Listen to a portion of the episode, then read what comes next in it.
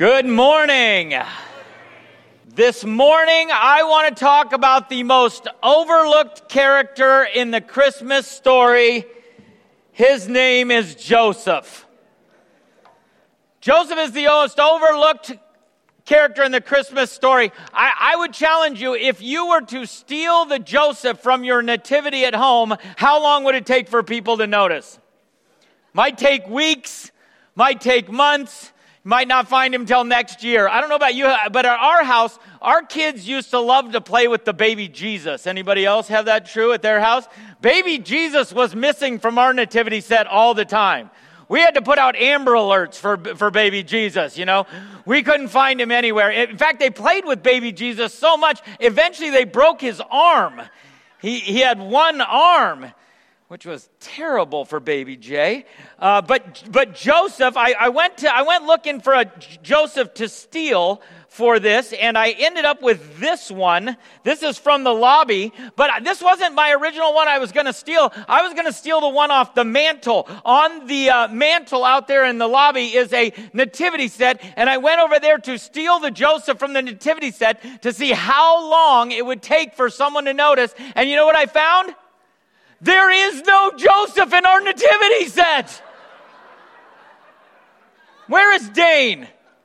Dane, Dane's in trouble with me. He said, I showed this to him. I said, there's no Joseph in our nativity set. He said, that guy next to Mary's Joseph. I said, the one with the shepherd's hook? And then there's one behind him with a, with a lamb. You got Mary, you got Jesus, you got all three wise men. No Joe. Joe isn't even there, right? Um, and so Joseph in, in the Christmas story has been relegated as kind of a bystander in the story, right? There are, I went looking, there are more sermons about Joseph from the Old Testament, the Technicolor Dreamcoat Joseph than there are about Joseph, the father figure in Jesus' life, right? I was thinking about this. Christmas carols. Who are Christmas carols about? Jesus and Christmas carols about Joseph? No, there aren't any. Think about the Christmas carol. Silent night, holy night. I went through that whole song. Do they mention Joseph in that song? No, never. Not a mention, not at all. What child is this is laid to rest on Mary's lap is Wow, you guys are bad. It's the holiday season at this point. You know who else had a lap? Joe. Joe was there that night. He probably held the baby, probably put the baby on his lap. Any mention of Joe? No, nothing. Not a thing. Uh, um, how about, do you guys know this one? Mary, did you know? Joseph, did you know? No one's ever gonna write a song about you. Hey, nobody's ever written a song about Joseph. I don't get it, right? Uh, a breath of heaven. How many people know that song? Amy Grant, Breath of Heaven. Breath of Heaven, right? It says, I have traveled many moonless nights, cold and weary, with a babe inside. I bet Joe was like, I was on that trip too. I was there. I, in fact, you were on a donkey. I walked the whole way. In fact, we had to stop every 20 minutes for you to pee right? The, Joseph was in all of those things. I can only imagine Joseph saying, Hey, man, what about me? What about me? I was there for all of it. The Bible does not record a single word of Joseph. Do you know that? Not one. Joseph doesn't get a single word in the Bible. In the Bible, a donkey gets a quote in the Bible. There, there, are, there are, the thief on the cross is quoted in the Bible. We have fishermen and Pharisees and notorious sinners and tax collectors, and all of them have quotes in the Bible. Joe doesn't get a single word, not a single quote. No nuggets of fatherly wisdom, no dad jokes. Uh, I heard a dad joke from Joseph. Do you guys know this dad joke from Joseph? Joseph said, Why did Jesus have to be born on Christmas? Anybody know? Because he ran because Jesus ran out of womb.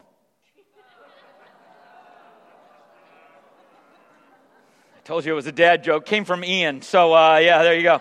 Uh, This morning we are talking about the spirit of Christmas. And as we've looked through this Christmas story, we looked for all the places where the Holy Spirit showed up, where we see the Holy Spirit, right?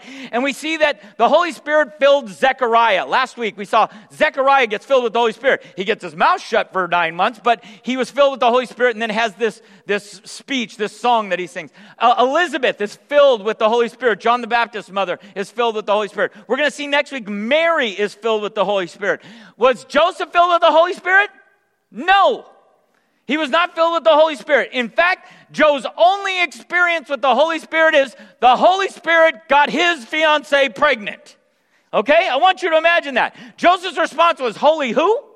Holy what? What what did it, what happened here? That is Joe's experience with the Holy Spirit. And so I want you to see this because after the nativity, Joseph would lead his family. He would provide for his family, right? Joseph had to train Jesus in an occupation. How many people know what Joseph's occupation was? He was a he was a carpenter. That means Joseph was training Jesus how to use tools, how to he taught Jesus that you measure twice and you cut once, you cut once, you measure twice, you cut once. He probably told that to Jesus. Jesus like, I got it, Dad, I got it, you know.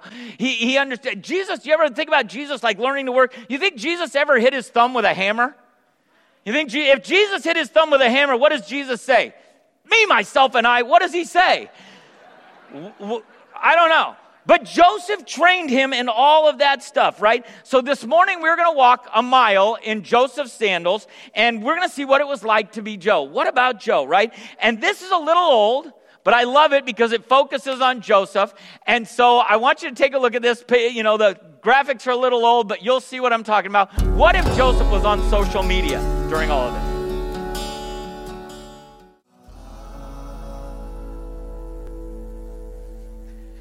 Try and get your head around what it would have been like to be G- Joseph. So let's jump into it this morning. If you've got notes, follow along with me. If you are in your Bible, we are in Matthew chapter 1, verse 18, and we are going to read through this story together.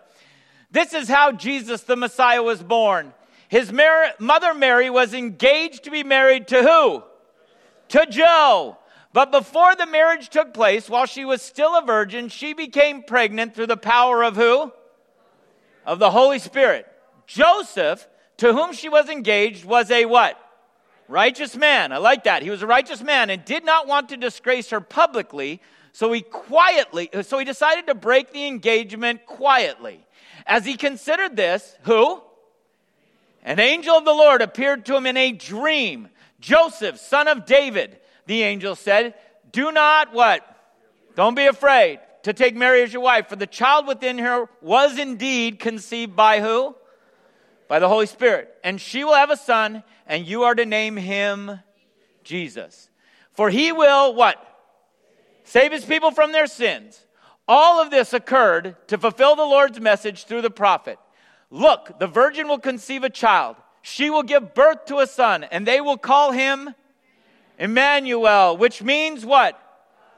God is with us. When Joseph woke up, he did as the angel of the Lord commanded and took Mary as his wife.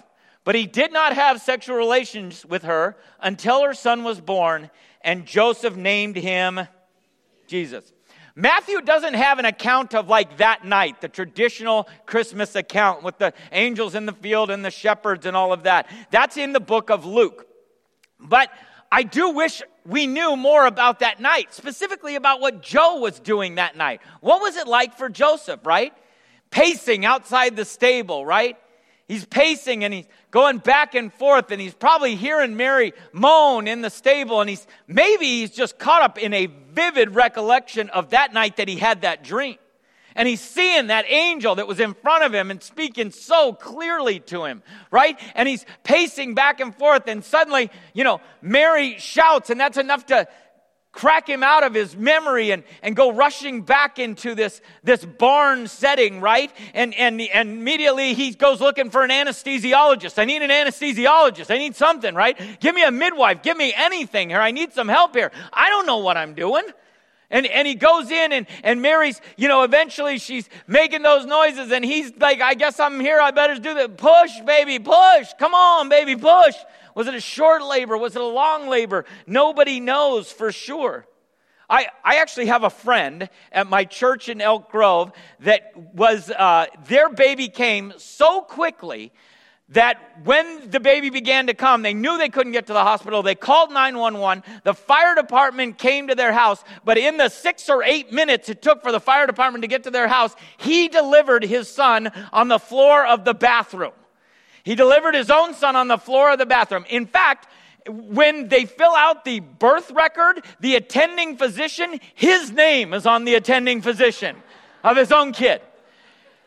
That's what Joe was walking into that day, right? He was walking into that, right? He, that can't be what he imagined. He was not imagining a barn or a stable. He, he was imagining probably the way that women have always given birth in a, in a home with, with family and friends around. And for the love of God, where are the women folk? Go in there, help her, help her. I just am going to be out here smoking a stogie waiting to announce it's a boy, right? But instead, he's there and he's in the middle of it and he's, he's probably helping to deliver the baby, right? And, and when the baby comes, can you imagine Joseph's state of mind in the stable that night, right? This can't be the way it's supposed to be. Well, I want to talk about the way Joe gets to that moment, right? And so I want to talk about the five stages that Joe probably went through on the way to that night. And the first stage is this the first stage is excitement. His mother Mary was engaged to be married to Joseph. First of all, it was this, right? Joe was like, Oh, how many people remember getting engaged? Like when you got engaged, everything was, right? Right? Oh, you're so beautiful. I love you so much, Schmoopy. No, you're Schmoopy. No, you're Schmoopy. Right? Everybody was, oh man, it's exciting. It's, you're talking about everything. The wedding's coming and everybody's excited for you, right? Um, and, and she had said, yes, that's all that mattered. In this culture, engagement was a little bit different. Marriage happened in two stages. There was the betrothal. We don't get betrothed anymore. We just get engaged. And if we need out of it, we can get out of it. I saw an ad this week for a diamond ring, and all it said was, she said no. And I was like, oh, that's a bummer, right?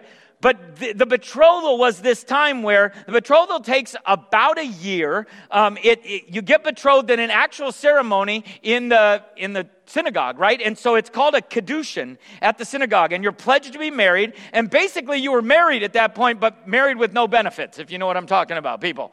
Married with no benefits. And so basically, you would you would go and do that, this formal ceremony. But if you were going to call off the wedding, you needed to have another formal ceremony to break it off, and you needed to provide a certificate of divorce, right? And so this would normally happen. The women were young, normally between 13, 15, 16 years old. The men could be older in their tradition, right? But they were very young. And then about a year later, you would have the actual ceremony. It's called the huppah. And they would have a full blown wedding feast ceremony, almost like our weddings, right? You'd have everything. You'd have a Pinterest donut wall. You'd have a DJ. You'd have dancing. You'd have the dinner and the whole nine yards. Anybody who's put on a wedding, it's the full deal, right? And then you have marriage with benefits. Everybody know what I'm talking about? Okay, good. Uh, in our culture now today, many of us would say, well, that's crazy. They are way too young, way too young to get married. That is absolutely crazy. Uh, my pushback on that would be, how are we doing as a culture? Right? We're putting off marriage later and later and later. Our divorce statistics are about half of marriages end in divorce within about eight years. This, before we get too judgy on the age and the way that this culture did it, I, I think maybe we ought to take a step back and take a look. But no matter what, they were excited. This is the same kind of thing. It's happening. We're getting married, the beginning of our new life together. They were dreaming about the wedding. They were dreaming about the honeymoon. They were asking, How many kids do you want? I don't know. How many kids do you want? They were talking about all those things. They were super excited, right? But really quick, the excitement went to shock. Right? You could see how that would happen, right? But before the marriage took place, while she was still a virgin, she became pregnant. And you go from this to what? What? Say what? What happened? How did, how did that happen, right? You can see how that would change things from this to this real fast, right? You go from excited and in love to in shock, right? It would cause any guy to do that. And, and we don't even exactly know how Joe heard about this. We don't exactly know who did Mary tell him? Did he find out through someone else? We don't know exactly, right? Uh, we can only imagine what Joe went through when he heard about it. Now, Joe worked in the trades. Joe was a carpenter. So he worked with plumbers and electricians and, and guys that framed houses and stuff. Can you imagine what that conversation was like on the job site, right? Right? What his buddies would say. Yeah, sure. I, I love the way it said this. And that's convenient, Joe. She's pregnant. It wasn't you, huh? You know, can you uh, come on, Joe? You know, Joe, you can tell us, Joe, is what they. But let's say maybe they even believe Joe. Just said, honestly, guys, I, it's not. It wasn't me, and she's, you know, she's pregnant. Can you imagine what those guys would say to her? Joe, you're not going to marry her, are you? Joe, you're not going to you're not going to go through with this at this point, are you? She's she's been unfaithful. She's you know, she's got a bad reputation at this point. You're not going to go through with this, are you? And can you imagine what Joe's frame of mind was? In Luke chapter 1, the other Christmas story, it says a few days later, Mary hurried off to the hill country in Judea. Here's the question I have Did she tell Joe first, or did she just bolt? We don't really know for sure. Did she tell Joe, or did she have this vivid dream where an angel told her, and I'm sure she was shocked too, you know, and then she was like, I don't know what to do. I don't know what I'm, I don't know who I'm going to tell. I don't know what to say. And maybe she just bolted. I'm going to get out of town. I'm going to, I'm going to go. I need to. And Mary goes and visits Elizabeth. We see this in the scriptures a little bit later in Luke chapter 1, verse 56, that she's there for three months. Three months is a long time to process this, right? It's a long time ago. I can't believe I don't know what's happening. Mary's processing it. She's talking with Elizabeth. She's saying, I had this crazy dream, right? And when she returns, she comes to Joe and says, Joe, we need to talk. Can you imagine getting blindsided by this conversation? Joe, I don't know how to tell you this, but an angel told me I'm going to be pre- I'm pregnant and and and at this point he's like, I sort of noticed something. It's been 3 months. It looks like you put on a little weight at your, at your cousin's house, but but may, but it looks like you're carrying it right here. Maybe you are pregnant. What is going on? Can you imagine? Get your head inside of what it was like from Joe's perspective. Because Joe is going to go from this to this. Joe is confused. Joe goes from shock to confused. He doesn't know what to make of this, right? It says in the scriptures there Joseph, to whom she was engaged, was a righteous man and did not want to disgrace her publicly. Joe says, Now what? Now what do I do? What am I supposed to do? What am I supposed to do here, right? All my hopes and dreams are flying out of his mind. What am I going to do? What do I do with Mary? Right? What do I do with her? And, and in this day and age, he would have had three options. Joe would have had about three options. The first were he could bring Mary out publicly and expose her for the pregnancy. Now, in that day and time, not that it's guaranteed, but it certainly would have a likely possibility, is the people of the town could actually just grab stones and stone her to death. That was a very real possibility in that culture, right? And I can only imagine Joe thinking to himself, I don't, this is Mary. This is my Mary. This is this is the woman that when she said yes, I was so excited. But now I don't know what to do. What am I supposed to do, right? And, and when Mary told me about this dream, she seemed so honest. Like, I can't even imagine Mary cheating on me. I can't imagine that she would do that. With who, even? I don't even know who she would do it with. But when she talked about it, she was so convinced. Man, she looked like she had seen a ghost, like she was convinced. And I know Mary. The other option is he could privately divorce her. He could do this in, in private and he could just give her a certificate of divorce. It would need to be witnessed by a couple of people, but it doesn't need to be a big public show. He could have her divorced privately, all done, clean and neat, right? But he's confused. What do I do? The third option is he could marry her. In fact, there's a provision in the Old Testament law in Exodus chapter 22 that talks about this. If a couple was betrothed and she got pregnant, the husband could still marry her. In fact, he had to pay the bride price.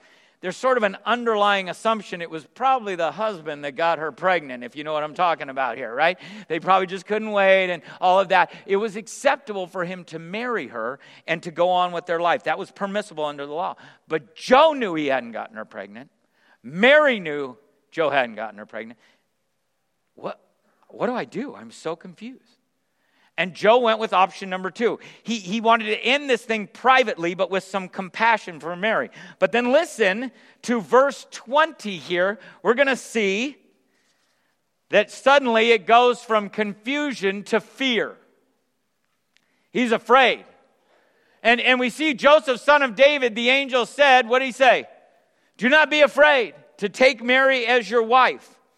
And Joe has this dream and he wakes up in a cold sweat. How many people here dream vividly? Anybody know what I'm, do you know what? That, uh, they tell us that you actually dream every night. Do you know that? Dream experts tell us that you dream every night, usually from four to six different dreams in a night. We very rarely remember them, but this is not that very rarely dream. This is the dream that wakes him up out of a cold sweat. He is terrified by what he saw. But what else is Joe afraid of? Well, he's probably afraid of what everyone's going to think, right? The gossip, the talk, the, the slander. Maybe he's afraid even for Mary's future. What's going to happen to Mary? If I divorce her, even privately, she's going to be, this is her hometown. She's going to be with baby and, and an unwed mother in this situation. Like, what's going to happen to Mary? He's afraid of all of this, right? What happens if we stay together? People are always going to talk, they're always going to say things, right? And so we see that, right? And, and, and Joe has probably not slept very much since he's been so confused, right? And he, when uh, anybody have this, man, when you are perplexed with something, suddenly you're not sleeping, and, and instead of uh, you're, you're just stewing about it over and over in your mind, and then, and then you don't get any sleep, you can't rest at all, and by the time you do wake up, you're exhausted, you're not thinking straight anymore. Like, that's Joe, right? And he's afraid. And this dream comes to him. This is not some overactive brain chemistry. This is, this is an angel of the Lord sent from God to speak to him. This is the dream, the kind of dream that you never forget. It's the kind of dream that in the middle of it, you maybe wet yourself a little bit. Anybody know what I'm talking about here, right? You're afraid. Like, what in the world is going on here? And the angel tells him three things. These are the three things he tells him Mary's going to have a baby. She's not crazy. Mary's going to have a baby. You will name the baby Jesus. You're not getting out of this, bud. You will name the baby Jesus. And then the last one this baby will save the world. Whoa. Right? And Joseph went from fear, and this is the main lesson we're going to see from Joseph's life. He went from fear to all in. He went from fear to all in. And so it says this when Joseph woke up, moment he woke up, he what? Did as the angel of the Lord commanded and took Mary as his wife, right? He immediately goes to a rabbi. He's all in, right? I still love Mary. This is Mary. I loved her. I was I had plans with her. I was we had plans. We knew how many kids we were going to have, right? And, but he's all in and he's so all in, get this, that he married her and still waited to have sexual relations with her. That's pretty all in. Any men remember waiting until your wedding night and then it was like, "Yeah, let's wait 6 or 8 months." That's all in. But the reason he was all in is because he didn't want anyone to be able to say that this was a shotgun wedding. He didn't want anyone to be able to say, Jesus is really yours. We know how this worked out. He wanted everyone to know, no, Jesus came from God. Jesus is because of the Holy Spirit, not because of me, right? And so we see this thing that Joe's response was obedience. That's the, that's the name of the game today. It was obedience. And so obedience to God is not always easy. I can't imagine it was easy for Joe to say, let's get married. It's not always easy, but sometimes the right thing is the hard thing to do, and Joe is going to do it. So, Joe, this background character in this story, right? The guy left out of the nativity in a lot of ways, but without Joe, the story looks different. So, let's fast forward a couple of years right? And the wise men have just visited and left these gifts of gold, frankincense, and myrrh. So in Act 2 of our story this, this week, we see another encounter with Joe, and it goes like this. After the wise men were gone, and what? An angel of the Lord appeared to Joseph in a dream. The angel says, What? Get up, flee to where? Egypt, with the child and his mother, the angel said. Stay there until I tell you to return. Because who? Herod is going to search for the child to kill him. Okay? That night, that night, Joseph, what did he do? Left for Egypt with the child and Mary, his mother, and they stayed there until Herod's death. This fulfilled what the, what the Lord had spoken through the prophet I have called my son out of where? Now, do you ever wonder how this played out for Joe? Joe has another dream, and an angel of the Lord shows up again. And Joe's like, Oh, no, not you again. Are you kidding me right now? What is that? What now? Like, what do you want from me now? What am I, what do you, and the angel says, uproot your whole life. You have got to be kidding me. Uproot my whole life? For how long? I don't know. I don't know how long it'll be. I'll just, I'll tell you when it's over. But uproot your whole life. You got to be kidding me. Why? And the angel says, the king is going to hunt down and kill all the children two years and younger.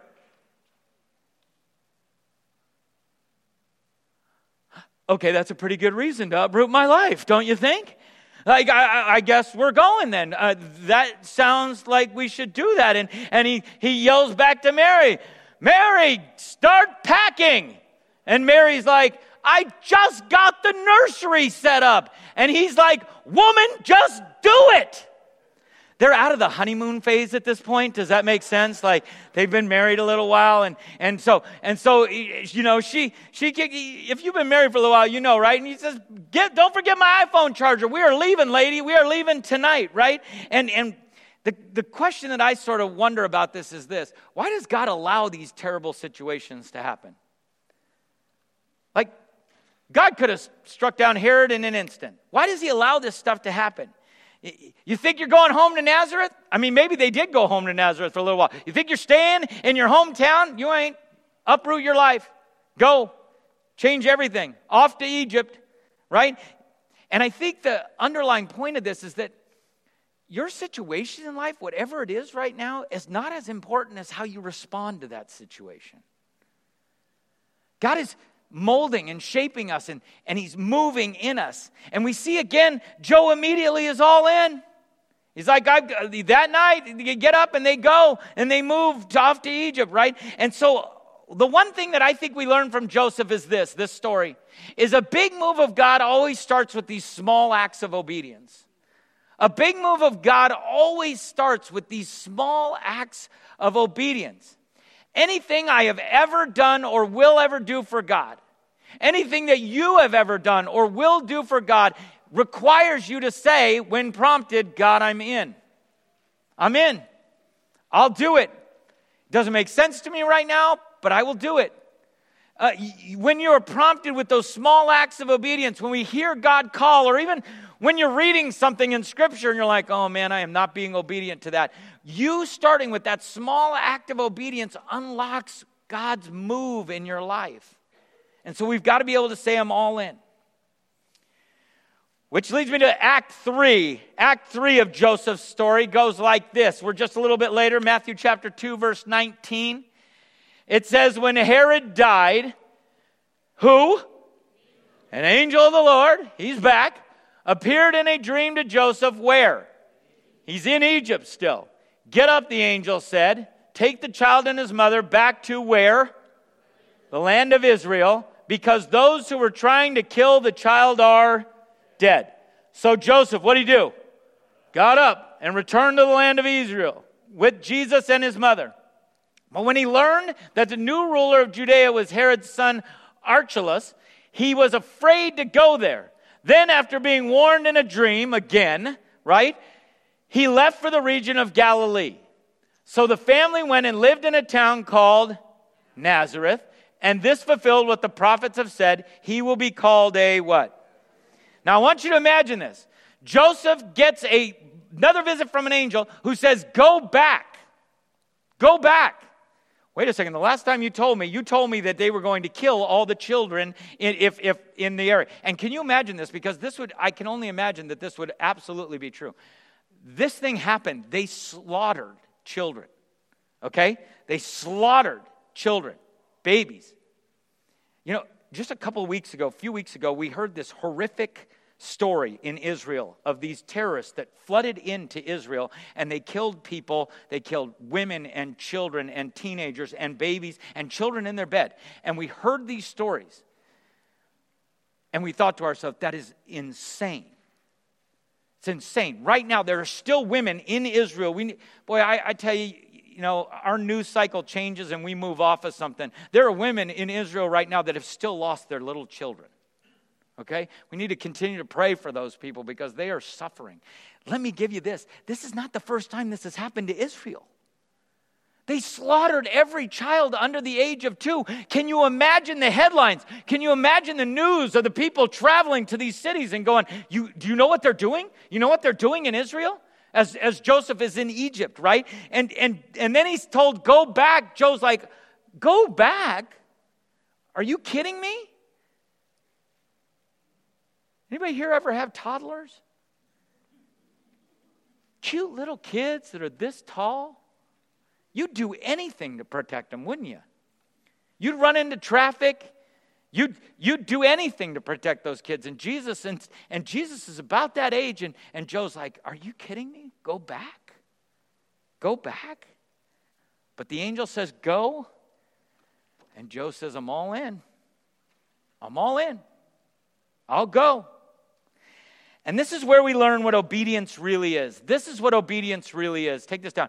Obedience equals love plus trust plus action. Love plus trust plus action. Our culture says that obedience is forced submission with fear. That's what that's how it's sold to us. Forced submission with fear. You will show up on time to school or else I will send you to the principal's office. You, you, you will do your job properly, or I will fire you and you will not work here anymore. Like, we see obedience through that lens. But true biblical obedience looks like this love plus trust plus action. When you know someone loves you, you know they love you. And you know you can trust them because they have proven themselves trustworthy again and again and again. And they ask you to do something, it is easy to obey. You go, yeah, I'll, I, yes, I'm in. I don't, I don't even know why, but I know you love me. I know I can trust you. And so I will take that step of obedience, right? I will move to action. You have to move to action. You have to move to action. You need all three love, trust, and then action. Without action, it's not obedience. It says in John chapter 14, verse 15, it says this If you what? Love me, then what? Obey my commandments. So Joe packs up the family and moves back home. Which leads me to so what, Steve? What do we do with this? How do we make some sense of this? Well, I, I want to talk a little bit about obedience. You know, as a father, Christmas time is the one time of year I can get complete obedience out of my family. Do you know that? So, one time a year I can get complete obedience out of my family. I tell my family, don't spend very much on me, and they all do it, okay? So they, they, don't, they don't pay Oh, look at, they're looking at each other. You Don't get mad. You don't got to be mad like that. You still got like 18 shopping days. Okay. Uh, but the spirit of Christmas that we see in this story, the spirit of J- J- Joseph, the spirit of Christmas through Joseph, is the spirit of obedience. It's the spirit of obedience. So, what do we learn from Joe's obedience? Well, here's the first thing that you can learn about obedience. First of all, do it now. Do it now. Do it now. Obey immediately. You're supposed to obey immediately. It says in Matthew 124, we're going to look at the three responses of Joseph. When Joseph woke up, the moment he woke up, what did he do?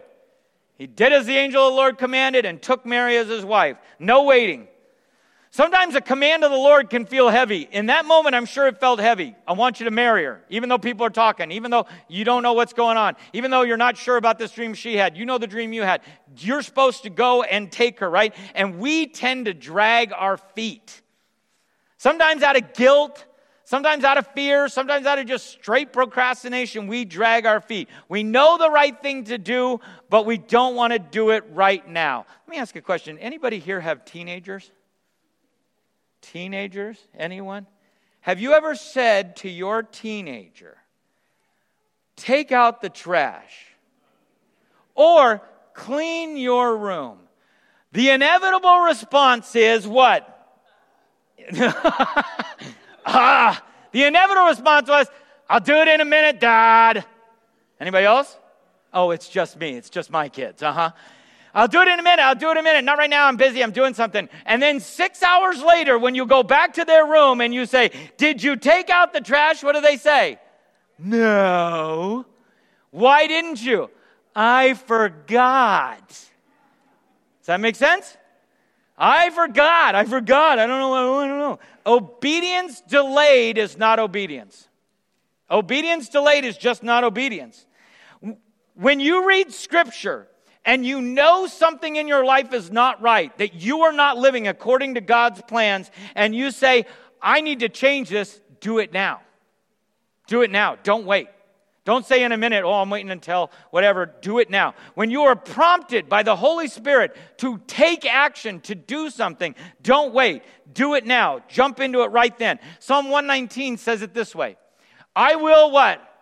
Hurry. How? Without delay. To do what? To obey your commands. Right now. Do it now. Jump into it right now. Second thing is this do it again and again. Again and again. We're going to see that in Joseph. We see that throughout his story here in the Bible. Do it again and again. Obey consistently. Obey consistently. In Matthew chapter 2, in the second episode of Joseph, we see this. When? That night, right away, Joseph left for Egypt with the child and Mary. He did this, what he was supposed to do again. You do it again and again. If you were visited by an angel, you would probably do whatever the angel told you right away. Can I? True? True? If a vivid angel came to you in a dream last night and said you're supposed to do something, you would be like, yes, I'm going to go do that. The problem with it is, is that we tend to, once we've heard something clear like that from God, we will do something about it. But many times we just return to the way that we do things. We just go back to the way that's comfortable or familiar, right? Because our ways are selfish and God's ways are selfless. Our ways are comfortable, but God's ways are uncomfortable. Our ways are stingy and and, and God's ways are generous, right? But God tells us and prompts us again and again and again Are you going to obey? Are you going to obey? Are you going to obey? You know. You know what you're supposed to do. Are you going to obey? I love you. You know you can trust me, right? You know it's time for action. Are you going to obey? Do it again. Do it again. And Joseph's response over and over again was obedience, obedience, obedience. Listen to what it says here in Psalm uh, 119. It says, Teach me your decrees, O Lord, and I will keep them when? To the end. Give me understanding, and I will what? I'll obey your instructions. I will put them into practice with what? All of my heart. Again and again and again, I will obey. I will obey, God. I will obey. And then the last one is this do it despite your fear. Do it despite your fear. And I would say that's obey courageously. Do it despite your fear. Obey courageously. It says in Matthew chapter 2, verse 21, right? The third act of Joseph's story is so Joseph, what did he do? Got up, and what else? Returned to the land of Israel with Jesus and his mother, and he had to be terrified to go back there. See, the, the greatest barrier we have to obedience is that internal monologue that says, What is going to happen to me if I do this? What's going to happen to me if I'm obedient, right? What will be the outcome? Uh, what's the part of this equation? Because when we don't completely trust, we have this fear component that comes in. And, and we need to say, Now, I'm not always, listen, obedience doesn't always lead to prosperity. Obedience doesn't always lead to the outcome that you think should happen, but obedience always, I know God loves me. I know I can trust God. How do I know that? Because I've been able to trust Him over and over and over again in my life, right? And I know I can trust Him. And if I know I can trust Him, then I can take action on this, even if I'm afraid, even if I don't know the outcome, because I am all in. God, I'm all in, even if I have no idea how this will all work out. It says in uh, Psalm 56, it says it this way But when I am what? Afraid, I will what? Put my trust in you. See, like Joseph, and you got to imagine in each of these acts of Joseph's story, he had no idea what the outcome was going to be. He had no idea what the next step was going to be. He just was obedient, right? And you have a choice today to obey or to do it your own way. Listen, there's probably only two things that are going on inside of you right now. The Holy Spirit, we've invited him to be in this room, and, and, and he's speaking even to you right now. There's probably two things going on with you. One is there is some area of your life where you are absolutely being disobedient to God, and you know it. You know it. You know what God wants, you know the answer, you know what you should be doing, and you're not doing it and you're being disobedient to God. And right now the Holy Spirit is convicting you of that. And the question is is will you do it now? Will you do it again and again? Will you do it even if you're afraid of what the outcome will be? That is true for some of us. Sin crops up in all of our lives, and we have to deal with it. But, but the thing that I think happens so much in the Christmas season, and the thing that I would like you to lean into is this the Christmas season gives us more opportunities than almost any other time of year, in my opinion, to listen to the Holy Spirit when He prompts us to do something.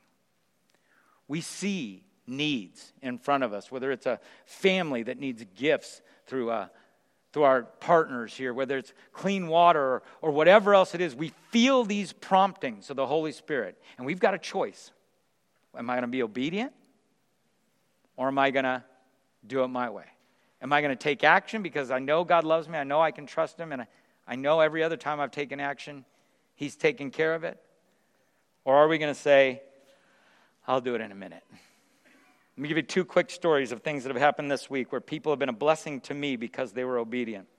Got a phone call this week from a 90 year old woman in our church who said, I need to talk to Pastor Steve. I just need 15 or 20 minutes of his time. Can you have him call me? I called. She said, I just need 15 or 20 minutes of your time. First of all, never apologize for 15 or 20 minutes. I will give you as much time as you need. This is why we do ministry. We love people and we love being around you and talking with you about your lives.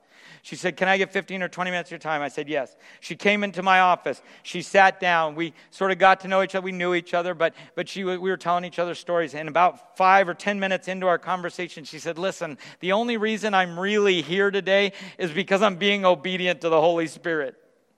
And I said, Uh oh. She said, I don't know why, but God put you on my heart, and I am supposed to pray for you. Can you tell me the things that I need to pray for you? And I went, Really? You know why? Because people come and unload on us sometimes. And instead, this beautiful lady said, I just want to pray for you. And I shared with her some stuff from my personal life that I'm struggling with. I shared with her some stuff from the church. And she said, I'm going to pray for you. And we prayed together. And she said, I'm going to keep praying for you. And if you have anything else, would you please tell me? I would love to pray for you. Because she was obedient to the prompting of the Holy Spirit. I had a lunch this week with a guy from church that I, I didn't know very well. He called me out of the blue, said, Let's go to lunch. I never know where that's going to go. But I sat down at this lunch and we again got to know each other, talked a little bit, didn't know each other very well, told each other our stories. And along the way, he, uh, he asked about this living water trip that we're doing in just a few months. And, and he said, Tell me about this living water trip. I really wanted to go, but for some reasons, I, I can't really go myself. And I told him about the trip I had been before, and the team was already set at this point and we're ready to go and stuff. And he said, are, is everybody, how does it work? Does everybody raise money for this? And I said, yeah, everybody's going to be raising money to go. And he said, are you going to be raising money? I said, yes, I'm going to be raising money to go. And he said, you know, I, I just, I really feel like God's telling me that I should just pay for your trip so you can go and not think about it. And I said, are you, are you like, are you serious? Normally, my, my normal inclination is to say, oh, you don't need to do that. And I just thought, you know what? If you're being obedient, then I should just be obedient, shut up, and, and let you bless me. The question is, is if, if God prompts you for something and he says, be obedient in this, what kind of blessing can you unlock? What kind of move of God can you unleash because of your small act of obedience? Can I pray for you? Father God, I'm so thankful for the way that I have been blessed this week through other people's obedience. And God, I just pray you would unlock the door for me to see your move and your hand and, and ways that I can be obedient to you and that you will unlock blessing in other people's lives because of it, Father. God, we know we, you love us, and I love you. And I know I can trust you because you've been so faithful in my life over and over and over again, God. Let me not give pause not say in a minute, but jump right into action when your Spirit prompts me, God. When, you, when your Holy Spirit convicts me of sin, may I immediately jump to obedience. When your Holy Spirit convicts me to action and to be a blessing, may I immediately jump to obedience. That your power and your grace and your glory would be unleashed in our world. We pray these things, God, and I'm so thankful for Joseph. I pray that you would let us uh, act with that kind of obedience. In your Son Jesus' name, amen.